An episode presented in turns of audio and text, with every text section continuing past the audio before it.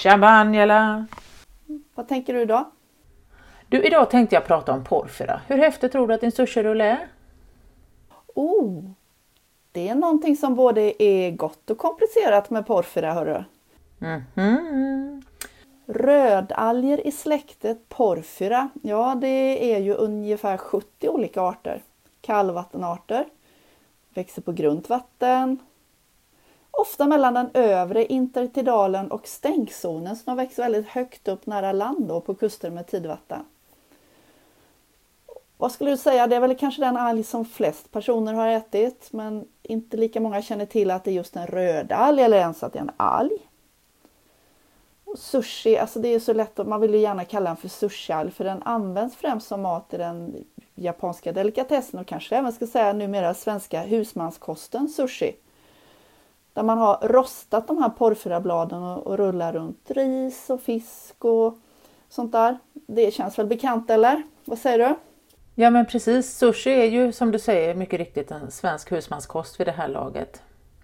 Vet du hur mycket porfyra som skördas årligen ungefär globalt? Du, jag har läst på. Det är ungefär en miljon ton våtvikt. Det är inte illa. En miljon. Jag vet att i Japan, så av den miljonen ton, så produceras det i genomsnitt 400 000 ton våtvikt per år. Du, det är jag inte så överraskad över. Och det blir väl, vad kan det bli av det då? Jag har läst någonstans runt 10 miljarder Noriark.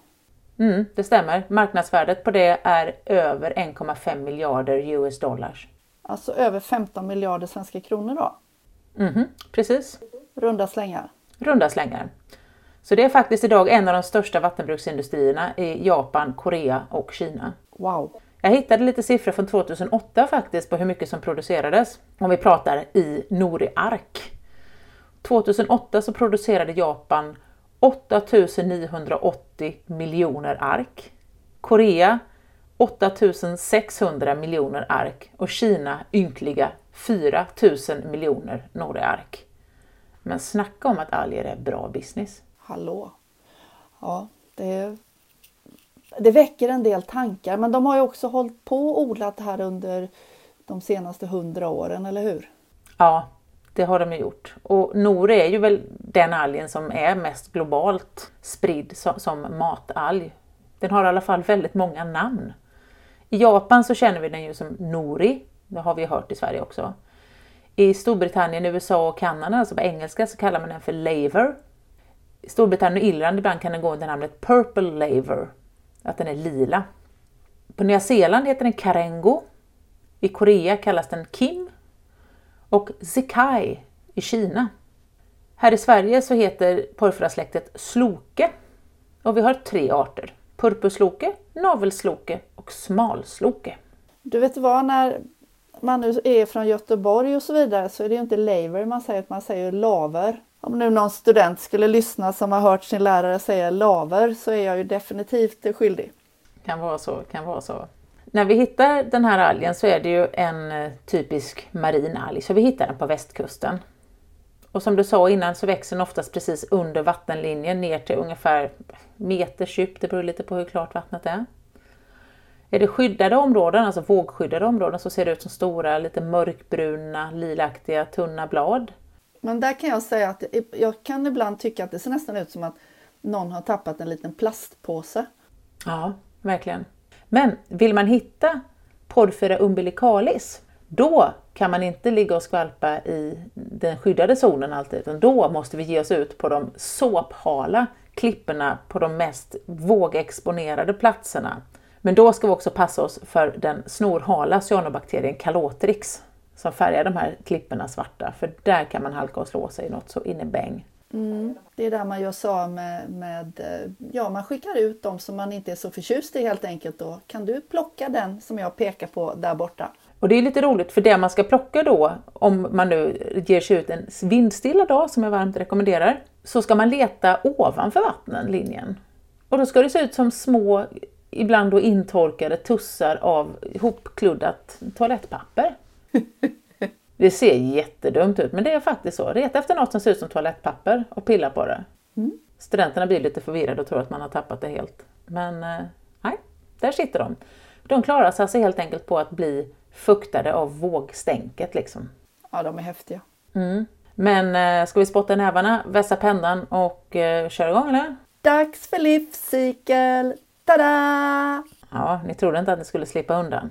Porfyra har en heteromorf livscykel med en växling mellan en makroskopisk folios, eller bladformig, gametofysisk fas och en filamentös sporofyt som kallas konkoelisfasen och den är jättehäftig. Men du, folios, då säger man blad, det är lika. Mhm. Och filamentös, då är det som en mer trådliknande. Jajamän. Ja. Porfyra, som vi kommer gå in på här, har ju som många rödalger både sexuella och asexuella former av reproduktionen. Och vi knepar till det lite här, för de flesta rödalgerna och porfyran, de har faktiskt egentligen tre olika stadier i den sexuella stycken.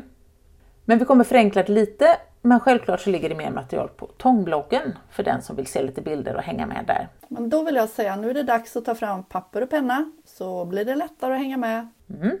Är du redo? Jajamän! Jajamän. Då ritar du en cirkel på ditt papper. Rita en ganska stor. Och så delar du in den i, i tre delar. Så ska vi ta de här tre olika faserna. Och så väljer du en del att starta i, vilken som.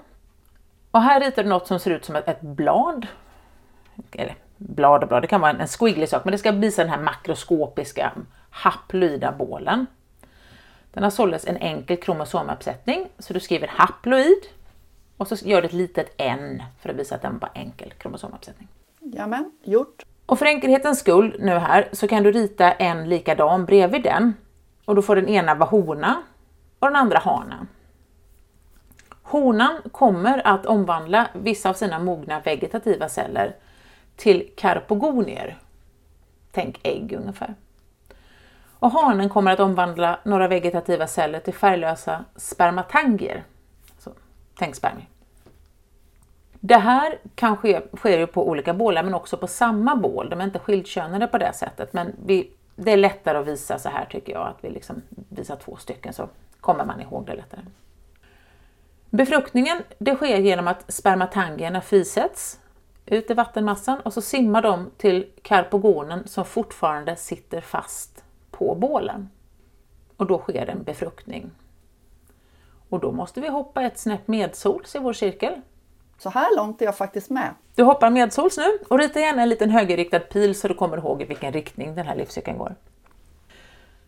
Nu har du alltså en, ett befruktat karpogon som bildar små paket av diploida sporer som kallas karposporer. De här sitter fortfarande fast på den här makroskopiska haploida bålen och mognar tills det att de är redo att lossna. Lite som äpplen eller vad fan kan. Så vad du gör nu är att nu ritar du en till sån här liten bål och så gör du en liten plutt på den. Och så skriver du karposporofyt och 2N. Då kommer du ihåg att karposporofyten har dubbel kromosomuppsättning och att den är mikroskopisk. Och då är det dags att hoppa medsols igen till den tredje och sista delen av cirkeln. Så, glöm inte pilen. De här karposporerna kommer att börja gro efter att de har frisatts. De har mognat och sen släpps de och då börjar de gro och då gror de unipolärt, alltså i ena ändan. Och så bildar de det här mikroskopiska filamentösa konkoelisfasen. Och för att illustrera den så rita ett halvt musselskal och så ritar du små squiggliga trådar i det. För att konkoelisfasen gillar nämligen att leva inne i musselskal. Konkoelisfasen kan överleva under mycket ogynnsamma miljöförhållanden. Vi har ju pratat tidigare avsnitt om hur tuffa sporer är, vilka survivors när de tar sig ut och, kan sprida sig. Här, här tänker jag på en sak nu, nu när du säger hur tuffa de här sporerna är. Och så kan man ju då relatera till de här potentiellt invasiva rödalgerna vi kan få i Sverige. Så att om man till exempel vill odla rödalger och är lite osäker på om de är invasiva och då måste man definitivt ha hela livscykeln klart för sig först, eller hur? Oh ja, det måste man ha så att man vet vilka stadier som kräver vilka skyddsåtgärder för att de inte ska sticka iväg och hitta på saker. App, app, app. Och när jag säger invasiva, jag ska korrigera mig själv. Jag ska säga främmande invasiva arter. Korrekt. Ja, nej, men det, det, är vikt, viktigt, det är viktigt att hålla koll på det här och vi vet ju exempelvis att lyfta på, eller som det här fallet då i, snäck och musselskal är ju väldigt vanligt för hur många alger har spridit sig mellan olika platser. Nej, så att det, det är som alltid viktigt med marin hygien och att just veta hur det fungerar. När det är lämpliga förhållanden för konkoelisfasen, då kommer den bilda, i den här mikroskopiska lilla tråden så kommer det komma små mikroskopiska grenar som bär konkosporangia. Och de här konkosporangierna innehåller konkosporer. De är också diploida de här sporerna. Det betyder alltså att konkosporerna som ni nu ritar som en liten prick utanför det här musselskalet, där skriver ni 2N på dem. Det är nu vi hoppar tillbaka till den första rutan, för konkosporerna genomgår meios, alltså celldelning, där man delar upp det genetiska materialet. Och konkosporernas groddar blir nämligen då haploida med enkel kromosomuppsättning. Då har vi alltså bildat det här nya makroskopiska bladet. Så vi är tillbaks. Ja, men snyggt. Nu. Hängde du med? Ja, fast jag kan tänka att eh, våra lyssnare kanske vill trycka på paus nu och titta på sina teckningar och, och fundera en stund. Och... Ja, ingen rast, ingen ro, men en kopp kaffe sitter inte fel. Sen så tar vi den asexuella reproduktionen. Absolut. Ja, den asexuella reproduktionen är ju lite lurigare också då kan man ju tycka. Då bildar vegetativa celler i vissa arter en form av sporer som kallas för arkeosporer. De kan direkt gro och bilda en ny tallus. Det blir liksom som bara en sån copy-paste. Nyligen har det visat sig att förutom de här två reproduktionssätten, alltså sexuellt och asexuellt med arkeosporer, så kan porfyr också fortplanta sig genom endosprange eller endosporer, som i slutändan ger upphov till en ny makroskopisk tallus. Då. Och endospor det är ju en vilande, ganska tuff och icke-reproduktiv struktur som främst produceras av vissa bakterier. Namnet endospor antyder ju en spor eller fröliknande form eftersom endo betyder inom. Men det är alltså inte en sann spor som är en avkomma utan endospor är liksom någon form av ah, pseudospor nästan, alltså en, litet, en liten kopia helt enkelt. Kan du fatta att jag inte går igenom rödalgernas livscykler på baskursen? Jag förstår det, för att då hade baskursen varit väldigt full av, av gråtande studenter. Ja, sant. Så att på fortsättningskurser, då kommer vi in på det här. Men nu har vi ju dig Ellen och Algpodden, så nu får vi detta gratis. Eller hur? En pedagogisk gärning som många elever säkerligen blir väldigt glada över. Eller inte. Ja du. Ja. Men du, det är inte helt enkelt att odla porfra. Nej. Och det kom igång i riktigt stor skala efter att den här brittiska psykologen Kathleen Drew Baker upptäckte just den här Concoelis-fasen så tidigt som 1949, eller ja, så sent beroende på hur man ser på det.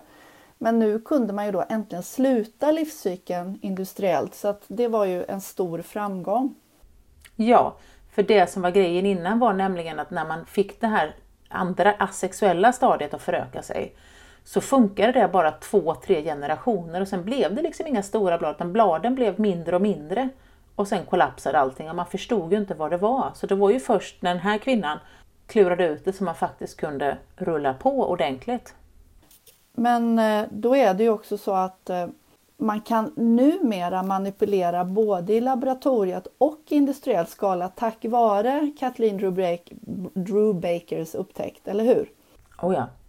Och sådana här storskaliga konkoelis kan man odla olika, alltså olika noriföretag under lämpliga miljöförhållanden. För det här är också olika för olika arter. Det får vi inte glömma. Och så är det viktigt att man kan få ut stora mängder av de här konkosporerna och sen så ut dem på så kallade norinät och sen sätter man ut dem i havet för en storskalig odling. Det här när de vill växa på skalen så krävs det ju traditionellt sett en väldigt, väldigt stor mängd skal. Det tar väldigt mycket utrymme och metoderna är arbetskrävande. Så att eh, forskning har nu visat att sån här fri konkoelis kan upprätthållas i stor skala inuti så kallade bioreaktorer. Och bioreaktorer har vi pratat om tidigare. Det kan vara plastpåsar, det kan vara glas, det kan vara allt möjligt. Ja, för att innan så pratade vi ju miljoners skal för att hålla den här fasen. Så att det här med bioreaktorerna har ju verkligen, verkligen varit ett stort framsteg för noriodlingen. Så flera studier har ju gjorts på, på olika aspekter av porfyra men det är fortfarande så här de här basala grejerna som ljus och temperatur och fotoperiod, alltså hur, hur länge man har ljus spelar en stor roll. Hur man kan manipulera livscykeln. Så vissa arter, där skedde tillväxten och mognaden av de här konkoelisfaserna mellan 10 och 25 grader. Eh, men det blir ingen frigöring av konkosporer under just de odlingsförhållandena. Men när konkosporangierna överfördes från 20 till 15 grader, då frigjordes konkosporer. Så det här är ju, man får ju manipulera och fixa och dona lite grann. Spermierna frigörs mellan 10 och 15 grader, så där är det lite kallare. Men karposporerna sen endast vid 15 grader. Det känns ju väldigt specifikt, eller hur? Ja, jag skulle säga att spermierna då, den sexuella reproduktionen borde då ske under vintern och sen så karposporerna på våren. Men jag har märkt det i, i många alger så är just 15 grader en sån där tröskelvärde för fortplantning. No, I något stadie, om de har som då rödalgerna flera. Ja, men det tycker jag är intressant. Det är ganska häftigt med, med så här industriella odlingar av porfyra tycker jag. Det kräver ganska sofistikerade maskiner för att man ska kunna skörda dem. De har sådana här sånät, för man sår ut dem på nät som man sedan sätter på pålar ute i vattnet och så är det tidvatten så att näten är under vattenytan en viss tid på dygnet och sen över vattenytan för då kan inga andra konkurrera där för att det, det här är en av de få familjerna eller släkterna som klarar av att vara halvtid över ytan. Så det är väldigt smart. Och då undviker man också betning av fisk och annat. Men också stora kapitalinvesteringar, speciellt för bearbetningen efter skörden. Eh, vi här i Sverige har ju problem med övergödning av våra kustvatten, men i Asien så har man odlat så mycket, eller man odlar så mycket i vattnet så där behöver man faktiskt tillsätta gödning i de här odlingarna för att få en bra tillväxt. Galet. Wow. Ja. Och sen så här så ibland så är det så att det används kemikalier också. Jag har inte gått in på vad för jag känner att jag, jag blir bara väldigt, väldigt trött eller arg om jag går in på det. Så jag, jag, jag gör inte det. Jag googlade inte vidare. Den traditionella metoden för odling av porfyra, när man har en naturlig sådd av konkosporer på bambupinnar och nät, praktiseras faktiskt fortfarande i vissa områden. Huvuddelen av den nori som produceras i Japan, Kina och Korea idag är faktiskt beroende av den konstgjorda sådden av konkosporer som har kommit från konkoelesfasen som har dragits upp i kläckerier. Och när man väl har fått det här då sått på sina nät så växer faktiskt plantorna snabbt. Det tar cirka 45 dagar från sådd till första skörd. Och resterande bålar eller tallus får sitta kvar på näten och växa och kan vara redo för en andra skörd efter ytterligare bara 15-20 dagar. Vilket är ganska raskt. Flera skördar kan göras från samma nät under en växtsäsong. Och det man har skördat det ska tvättas och sen så överförs det oftast till en automatisk noribearbetningsmaskin som med knivar skär de här noribladen i små bitar. Alltså det här skulle man ju gärna vilja kika på. Det finns säkert på Youtube, eller vad tror du? Ja, det fin allt finns på Youtube. Jag tycker att en automatisk norimaskin med roterande knivar låter livsfarligt. Eller hur? Ja. Tankarna går till Fargo. I vanliga fall då, eller oftast så är det så att noriodlarna bildar så kallade fiskekooperativ just för att det är ingen enskild aktör som har råd med de här investeringarna, framförallt som den här då, galna knivmaskinen. Då har man också en maskin som tillverkar de här noriarken. Pressas de ihop och formas och torkas till torkade rektangulära ark eller på något annat sätt efter marknadens krav. Det kan finnas lite olika varianter på produkter där. Men slutprodukten blir då det här papperstunna, nästan svarta torkade arket på cirka 18 gånger 20 cm och 3 gram i vikt. Det är inte så mycket och dessutom så vet jag att det finns olika kvaliteter på de här Nori-arken så man kan få betala väldigt mycket pengar för de som är av högst kvalitet. Mm -hmm. Men du, det är goda grejer. Jag har, har varit och ätit svensk nori, så att säga, Porphyra linearis, som växer så här i februari. Torkar man den så är det ju en delikatess, verkligen. Eh, då blev jag nog faktiskt lite sugen på sushi. Ja, jag med. Är det lunchdags? Ska vi ta lunch? Vi gör Vi tar lunch. Du, nästa gång så utlovar jag lite CSI och kiselalger. Da-da. Så vi hoppas att våra lyssnare har överlevt det här avsnittet och hänger med oss även till nästa. Ja, eh, vi ska, kan väl säga tack och förlåt för det här avsnittet men eh, som ni förstår så, så är det algernas värld ibland komplicerad och man behöver vara nörd för att tränga sig in i det här. Så att ja, men vi säger väl tack och förlåt och så ses vi om två veckor. Det gör vi. Ha det bra! Tjing tjing!